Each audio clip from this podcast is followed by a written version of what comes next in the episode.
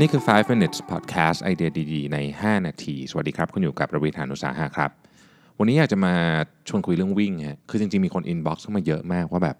ช่วยพูดเรื่องวิ่งสักหนึ่งตอนได้ไหมอะไรเงี้ยนะฮะ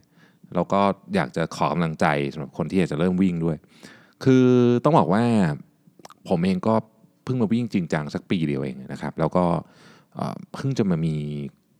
โค้ชเนี่ยสักเดือนกว่าๆสองเดือนอะไรเงี้ยนะฮะ ก็อาจจะไม่ได้มีความรู้เชิงเทคนิคเยอะ แต่ว่าเอาสิ่งที่ตัวเองได้รับมาแล้วกันนะครับ ว่าการวิ่งเนี่ยมันต้องทำยังไง แล้วก็มีอุปสรรคอะไรบ้าง แล้วมันช่วยอะไรผมบ้างนะฮะอันดับแรกต้องบอกก่อนว่าวิ่งนี่มันเปลี่ยนชีวิตผมจริงนะมันเปลี่ยนให้ผมเป็นอีกคนหนึ่งเลยนะฮะมันเปลี่ยนให้ผมเป็นคนที่มีวินัยกินอาหารดีขึ้น อารมณ์ดีขึ้น นอนดีขึ้นทุกอย่างเลย คือดีมากเป็นสิ่งที่เป็นสิ่งที่ผมดีใจที่สุดที่ผมเริ่มทำแล้วกันใช้คำนี้นะฮะ มีคนถามว่าเอ๊ะเราเริ่มวิ่งนี่มันยากไหมก็คือต้องตอบจริงว่ามันไม่ได้ยากอะไร แต่มันท้อแท้มากโดยเฉพาะในช่วงสักสองสัปดาห์แรก ถ้าคุณวิ่งเกือบทุกวันนะช่วงแรกเราก็จะวิ่งแบบ เราก็จะพยายามตื่นมาวิ่งนะแต่ว่าวันแรกๆที่คุณวิ่งคุณจะเหนื่อยมากอะคือมันจะเหนื่อยแบบเฮ้ยทำไมมันถึงเหนื่อยขนาดนี้คือคนอื่นมาวิ่งกันได้ยังไงนะที่เห็นเพื่อนลงใน Facebook ลงกันทีนึง 10 โลพรุ่งนี้ลง 15 โล อีกวันนึงลง 20 โลหรือวิ่งกันได้ยังไงเนี่ยเราจะตั้งคำถามกับตัวเองว่าแบบ เฮ้ยเขาวิ่งกันได้ยังไงอะแล้วเราก็จะเริ่มรู้สึกเราจะบอกตัวเองเสมอว่า เฮ้ยสงสัยกีฬานี้จะไม่ใช่สำหรับเรานะครับนอกจากคนที่มีปัญหาเรื่องโครงสร้างเรื่องของสรีระที่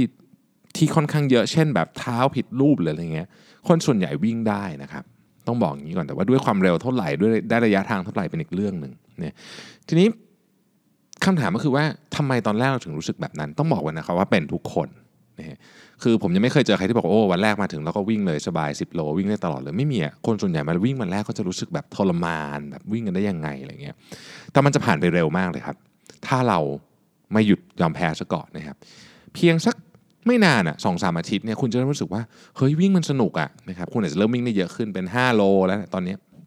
นะแรกๆก็วิ่งได้สัก5โลนี่ก็รู้สึกเออแบบเริ่มเริ่มโอเคแล้วนะครับแล้วคุณจะค่อยวิ่งได้ครับ 10 โลนะฮะไปสักพักหนึ่งแล้วมันจะเริ่มตันครับ มันจะเริ่มตันเพราะว่าเราวิ่งอยู่แบบเดิมมันไม่มีความก้าวหน้า เพราะฉะนั้นคราวนี้ต้องมาเริ่มฝึกอย่างอื่นละนะครับมันจะมีการฝึกแบบ interval การฝึก fast leg การฝึกการวิ่งแบบ tempo การวิ่ง long run อะไรพวกนี้นะครับ สามารถไป search ดูได้นะในในอินเทอร์เน็ตใน YouTube มีเต็มไปหมด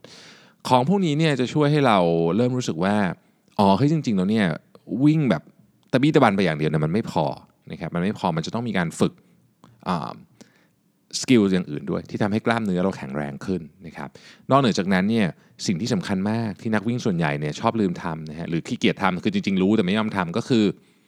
การ warm up ยืดเหยียด cool down พวกนี้นะครับบางคนไปถึงเนี่ยแบบยืดๆนิดหน่อยทำแบบแกหมุนซ้ายทีขวาทีแล้วก็กดนาฬิกาแล้ววิ่งเลย อันเนี้ยจะมีโอกาสบาดเจ็บเยอะนะครับ ผมผมเคยมีอาการบาดเจ็บที่ค่อนข้างหนักเหมือนกันเนี่ยซึ่งมันเกิดไม่ได้เกิดขึ้นมาจากอะไรเลยครับ ไม่ได้เกิดจากวิ่งเยอะไม่ได้เกิดจากอะไรเลย เกิดมาจากว่า ไม่ยอมยืดเหยียดให้พอเพราะตอนยืดเหยียดมันไม่สนุกไงเราก็ไปถึงแล้วก็แบบคือทั้งขาไปขากลับอะเราก็อยากจะแบบรีบๆวิ่งวิ่งเสร็จก็อยากจะรีบๆกลับอะไรอย่างเงี้ยนะฮะซึ่งไม่ดี อันนี้ต้องอดทนให้ได้นะครับ ต้องอดทน กับเรื่องของการ warm up cool down ยืดเหยียดกล้ามเนื้อพวกนี้นี่ต้องให้เวลามากๆ ในตารางซ้อมของผมเนี่ยนะฮะบางวันนี่คือแบบต้องยืดกันแบบครึ่งชั่วโมงเลยนะคือแบบ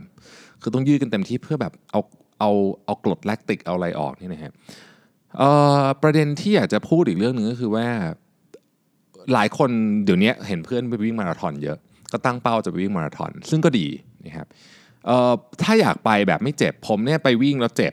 ซึ่งซึ่งไม่ดีเนาะก็อย่าทำแบบผมแล้วกัน อยากไปแบบไม่เจ็บวิธีการก็คือต้องมีตารางซ้อมนะครับคือมันมาราธอนมันจะมีตารางซ้อมฮาฟมาราธอนอะไรพวกนี้เขามีตารางซ้อมหมดอะแล้วก็ทำตามตารางซ้อมที่สำคัญที่สุดคือวันที่เขาให้พักกรุณาพัก คือผมเนี่ยนะฮะสตากรเนี่ยเขาวิ่งทุกวันเนี่ยเป็นแบบเป็นพวกบ้าผู้วิ่งใหม่ๆบ้าวิ่งทุกวันนะครับ แล้วก็อาการบาดเจ็บครั้งที่หนึ่งซึ่งไม่หนักมากเนี่ยเกิดขึ้นมาจากการที่วิ่งทุกวันแล้วไม่ยอมพักนี่แหละ เพราะฉะนั้นต้องพัก แต่วันที่พักก็ไม่หมายความว่าจะเล่นกีฬาไม่ได้นะครับ คือผมก็เล่นอย่างอื่นน่ะผมก็ไปว่ายน้ำไปอะไรของผมอะแต่ว่าผมไม่วิ่งเท่านั้นเองนะครับเพื่อให้น้ำหนักมันไม่กระแทกลงขา การว่ายน้ำมันก็เป็นการออกกำลังกายกล้ามเนื้อส่วนอื่นก็โอเคนะครับเอ่ออันนี้เป็นคร่าวๆสำหรับคนที่อยากเริ่มต้น แต่เชื่อผมเถอะว่าการวิ่งเนี่ยนะครับเปลี่ยนชีวิตคุณได้แน่นอน ถ้าคุณทำอย่างสม่ำเสมอ สุดท้ายขอทิ้งไว้เรื่องหนึ่ง มีคนชอบถามว่า มีวันไหนที่แบบขี้เกียจตื่นไปแล้วไม่อยากวิ่งไหมตอบได้เลยว่า เรียกว่าทุกวันแล้วกันเกือบทุกวันเกือบทุกวันเกือบร้อยเปอร์เซ็นต์ไม่อยากไปวิ่ง แต่มันต้องออกไปวิ่งครับเพราะว่าชีวิตคนเราเนี่ยถ้าเราตั้งใจจะทำอะไรแล้วเนี่ยนะฮะเรามาแพ้ความขี้เกียจตอนเช้านี่คือเสร็จเลยนะวันนั้นคุณก็คงจะสู้กับอะไรไม่ไหวนะครับขอให้วิ่งให้สนุกนะครับ สวัสดีครับ